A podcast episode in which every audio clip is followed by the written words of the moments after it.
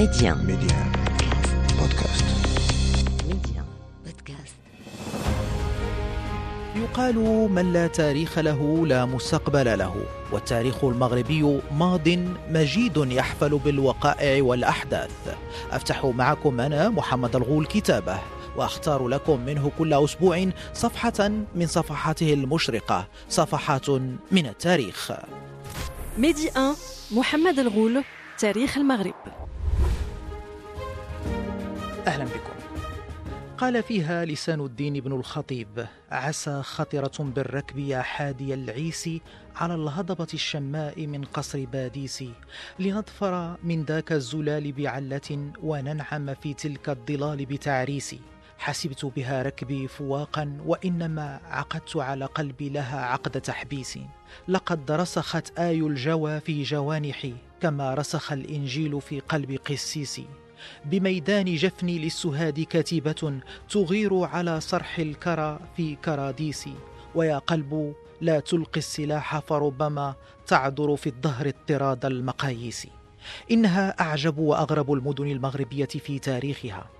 كان موقعها على ساحل الريف الأوسط غير بعيد عن موقع مدينة الحسيمة الآن ولم يبقى من أثرها اليوم إلا صخرة يحتلها الإسبان تحمل نفس الاسم وبقايا آثار يتيمة جزء صغير من السور وقبة ولي من أوليائها الصالحين.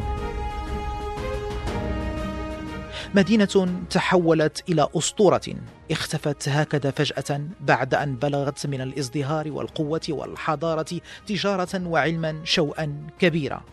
إنها أطلنطيس المغرب مدينة باديس. مدينة قال عنها ابن قنفذ أنها تنبت الصالحين كما تنبت الكلأ بسبب كثرة العلماء والصالحين الذين أنبتتهم المدينة ومن أبرزهم عبد الحق ابن إسماعيل البادسي من مواليد العام 650 للهجرة وهو عالم فاضل ومؤرخ من آثاره كتابين الأول طبقات الأولياء والثاني والأبرز كتاب المقصد الشريف والمنزع اللطيف في التعريف بصلحاء الريف. أبو يعقوب يوسف بن عبد الله البادسي توفي العام 753 للهجرة كبير الأولياء الصالحين بالمغرب. وقاضي باديس الإمام العالم المفتي أبي إسحاق إبراهيم بن عبد الله بن عبد الرحيم اليزناسي. وتوفي العام 775 للهجرة ويسمونه ابن رشد لحفظه للمسائل. وقد كان يرد على المدينة كثير من رواد العلم والمعرفة للنهل من معين علمائها حتى أصبحت باديس منارة للعلم والمعرفة في كل المتوسط خاصة جامعها الأعظم الذي كان ملتقى العلماء الوافدين من فاس وسبتة والأندلس. وبلغ من أهمية العلم والمعرفة في المدينة أن احتضنت في ذلك الزمن الزمن الغابر مدرسة لتعليم الفتيات كما أكد على ذلك مؤرخ البادية سعيد أعراب. هذا بالنسبة للعلم والمعرفة، أما بالنسبة للتجارة والعمران فقد شهدت المدينة ازدهارا لم تحظ به مدينة متوسطية في تلك الفترة بسبب مينائها الطبيعي المحمي بشكل كامل بجبلين يحيطان بموقع المدينة وتوفر عمق كافي لورود السفن التجارية المثقلة بالبضائع، ويقول عنها في هذا الإطار المؤرخ الشريف الإدريسي السبتي: باديس مدينة متحضرة فيها أسواق وصناعات ويلجأ إليها أهل الريف لقضاء حوائجهم. أما الحسن الوزان أو ليون الإفريقي والذي زارها في زمنها المتأخر فوصفها بأنها مدينة عامرة قدر سكانها بستمائة كانون أي ما لا يقل عن أربعة آلاف نسمة. نصفهم صيادون ونصفهم بحارة. وتحدث الوزان عن وجود أسواق وأزقة تفور بالنشاط التجاري وعن حي يهودي أي الملاح مضيفا في وصفه أنه من عادة سفن البندقية أن تأتي إلى باديس مرة أو مرتين في السنة حاملة بضائعها فتتجر فيها بالمبادلة والبيع نقدا بالإضافة إلى أنها تنقل البضائع وحتى الركاب المسلمين أنفسهم من هذا المرسى إلى تونس وأحيانا إلى البندقية أو حتى الإسكندرية وبيروت. ومما عزز الرواج التجاري لمدينة باديس أنها كانت تعد المنفذ الطبيعي لمملكة فاس كما وصفها الوزان على المتوسط. فعبر باديس كان تجار فاس يصدرون جزءا هاما من سلعهم وعبرها يتوصلون بالسلع الأوروبية المختلفة ومنها يتوجهون إلى المشرق للتجارة أو الحج أو إلى مدن متوسطية تربطهم بها علاقات تجارية. وكان وصف الحسن الوزان هذا في بداية القرن السادس عشر يعني في أواخر ازدهار هذه المدينة العظيمة في تاريخها والتي بعدها بأقل من خمسين عاما ستختفي نهائيا. ولها في هذا الاختفاء روايات عجيبة وغريبة تجعلها بحق أطلانتيس المغرب. لنقربكم أكثر من تاريخ هذه المدينة. نستضيف الأستاذ محمد أونيا أستاذ باحث في التاريخ. أستاذ محمد أونيا مرحبا بك على أمواج إذاعة ميدي 1. إذا الأستاذ محمد أونيا عند البحث في تاريخ هذه المدينة مدينة باديس تتعدد أمامنا الشهادات والمراجع والمصادر لكن نجد بينها بعض التضارب في المعطيات. لهذا ربما قد أبدأ من سؤال هل فعلا مدينة باديس كانت نشأتها آه، مع التواجد الإسلامي في المغرب أم أنها أقدم من ذلك بكثير؟ تفضل أستاذ الكريم. آه، شكرا على هذا السؤال الهام آه، اللي كيتعلق بواحد آه، مدينة مغربية قديمة التي لم يبقى لها أثر الآن سوى الموقع. والسؤال الذي يطرح حول تأسيس وتاريخ ظهور هذه المدينة فعلا طرح من طرف بعض الدارسين وعندما نبحث عن الجواب لا نجد جوابا مقنعا من خلال المصادر التي تطرقت لهذه المدينة. آه، في اعتقادي أن مدينة بادس مدينة قديمة جدا مثلها مثل باقي المدن التي كانت نشيطة في الواجهة المتوسطية المغربية خاصة في الريف. يعني قبل الفتح الإسلامي قبل دخول الإسلام إلى المغرب. مثل مدينة روسادير يعني مليلية حاليا. وهناك بعض الإشارات تربط بادس مع مدينة قديمة هي بارنتينا. يعني يقال أن بارنتينا في العهد الروماني أو في العهد الفينيقي أصبحت فيما بعد هي مدينة بادس أي ما تغير هو الاسم. أما الموقع فكان هو هو. إذا هذا احتمال كبير نظرا للطبيعة الجغرافية للمنطقة يعني منطقة استراتيجية على الساحل المتوسط وفي قلب الريف بالخصوص. هناك احتمال أنها كانت موجودة قبل الإسلام لأن حتى عند آه، دخول الإسلام إلى هذه المنطقة يعني الافتتاح الأول ظلت بعض المرافق الساحلية ظلت نشيطة مثل مثلا تمسامان ومنطقة النكور. علما بأن هذه المنطقة ديال النكور وما جاورها يعني مثل منطقة بادس القريبة منها آه، تعد من النقط الأولى التي دخلها الإسلام آه، يعني صلحا ماشي فتحا. عندما يكون هناك دخول الإسلام صلحا يعني يبقي الأمور كما هي فقط تتغير العقيدة. إذا فهناك احتمال أن بارينتينا مثلا القديمة عند الكتاب الإغريق ولا الرومان هي بات فيما بعد. إذا آه، المعالم الأولى بدأت تتضح بعد الفتح الاسلامي. المصادر التاريخية والكتب التاريخ التي تطرقت لبادس لا تشير إلى هذه النقطة يعني بشكل واضح. عدا مرجع أساسي نجده عند المؤرخ المغربي أبو القاسم الزياني في كتابه الترجمان الكبرى حيث يشير إلى إن تسمية بادس أطلقها بادس اللواتي أحد أمراء لواته في الريف هو الذي أسس هذه المدينة وربما أعاد بناءها فسميت باسمه. إذا قد يكون اسم يدل على بشري مثل بات الوتي أو قد يكون اسم جغرافي. علما بأن المدن القديمة كلها يعني في الكتب القديمة تربط أحيانا تأسيسها باسم أحد الأمراء. في جميع الأحوال تسمية بادس آه، ستظهر بعد الفتح الإسلامي حيث نجد بعض المؤرخين أو الجغرافيين القدامى بحال أبو عبيد البكري يشير إلى نكور إلى بوسكور إلى بادس. إذا بدأت بادس كمدينة. آه، فيما بعد هناك تطورات بدأت تتضح في الكتب بشكل جلي الحديث عن بادس يجرنا كذلك إلى الحديث عن صخرة بادس وهي القائمة حاليا وهي لا زالت محتلة من طرف إسبانيا من صخرة بادس ويسميها الكتب الإسبان ببينيون دي فيليس دي غومارا. فيليس هي بادس يعني الترجمة مشوهة نوعا ما دي غمارة معناه منطقه غمارة. هناك من يعتقد بأنها كانت تابعة لغمارة علما بأن غمارة بعيدة نسبيا على هذه المنطقة. اذا فبادس كموقع جغرافي ينتمي إلى صنهاجه إلى ذلك القبائل المحيطة بها بقيوة آيث يطفت وبنيقني اذا هادو هما القبائل خاصة آيث يطفت وبقيوة يعني يتوزعان المجال الذي كانت تتواجد فيه هذه المدينة. وقبالتها كانت هناك صخرة ولا زالت؟ هي محتلة قلنا تسمى ببينيون مثل جزيرة ألوسيماس أو جزيرة النكور أو حجرة النكور اذا هذا فيما يتعلق بالمراحل الأولى. اذا هناك نوع من الغموض هناك من يشير إلى أنها مدينة اسسها القوط يعني الفيزيغوت أو الفينيقيون. يعني ولكن ليست هناك ادله يعني واضحة وقوية. إنما ما بعد الفتح الإسلامي ستتضح تسمية بادس يعني فرضت نفسها كحاضرة وكمرفأ تجاري. أستاذ الكريم في النقطة آه، الموالية باعتبار آه، أننا سنسأل آه، أو نتساءل عن أبرز المراحل التاريخية التي مرت منها هذه المدينة مدينة بادس. خاصة كما ذكرت لك سابقا أن مجموعة من الشهادات التاريخية مثلا للحسن الوزان يتحدث عن مدينة زاخرة بالتجارة والعمران والعلم والمعرفة بمعنى أنها وصلت مراحل متقدمة في الازدهار. المدينة مدينة بادس.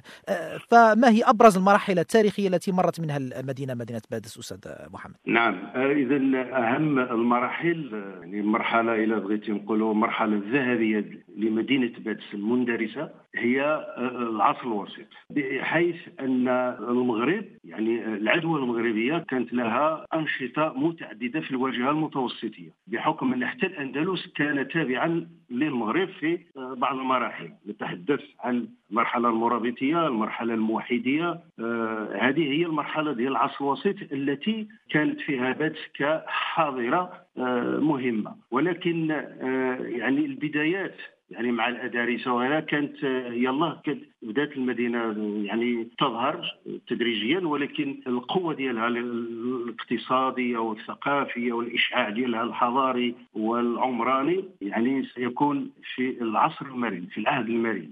إذا الموحدون بالخصوص عندما كانوا يجتازون الأندلس كانت بادس بمثابة ثاني مرسى أو ميناء للموحدين بعد سبته اذا فحكم وجود هناك آه، حملات موحدية إلى الأندلس فهذه المنطقة كانت معبرا للجنود المجاهدين في بلاد الأندلس. إذا فكانت منطقة نشيطة عسكريا وتجاريا وحتى ثقافيا فيما بعد. المصادر التي تحدثت أو المؤرخين الذين تحدثوا عن بادس يعني فيها مراحل. هناك من زارها وهناك من نقل عن غيره من المؤرخين. فحسن الوزان آه، هذا عاش في القرن السادس عشر يعني أواخر المرينيين والطاسيين وبداية السعديين المرحلة التي تحدث عنها هي صيغه المرحلة ديال المريني بالضبط.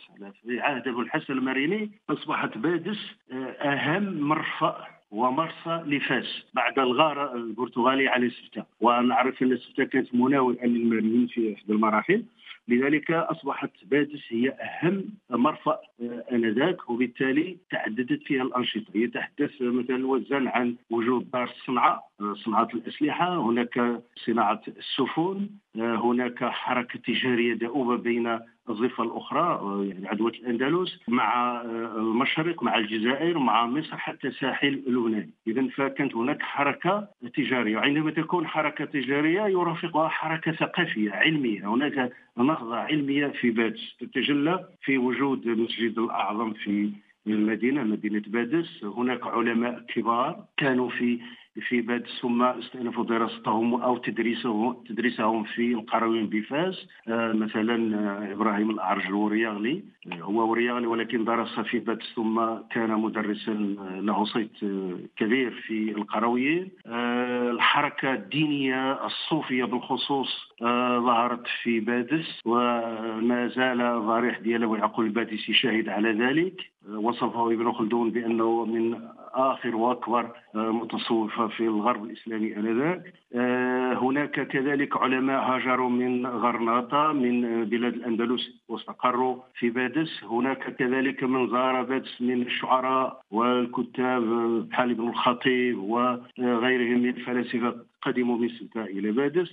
فبات كان لها إشعاع حضاري ثقافي وكذلك ديني مهم جدا في المرحلة الوسيطيه إلى حدود القرن السادس عشر. آه، أستاذ محمد قبل أن ننتقل هذه النقطة نقطة التدخلات الأجنبية دائما في إطار المراحل التاريخية التي مرت منها المدينة مدينة بادس هناك آه، مراحل ربما كانت تشكل فيها المدينة إمارة مستقلة بذاتها آه. رغم احتفاظها بقوتها ولكن إمارة مستقلة نحن تحدثنا عن مراحل الفترة الموحدية المرابطية المارينيه ولكن يبدو أن المدينة في بعض مراحلها كانت إمارة مستقلة.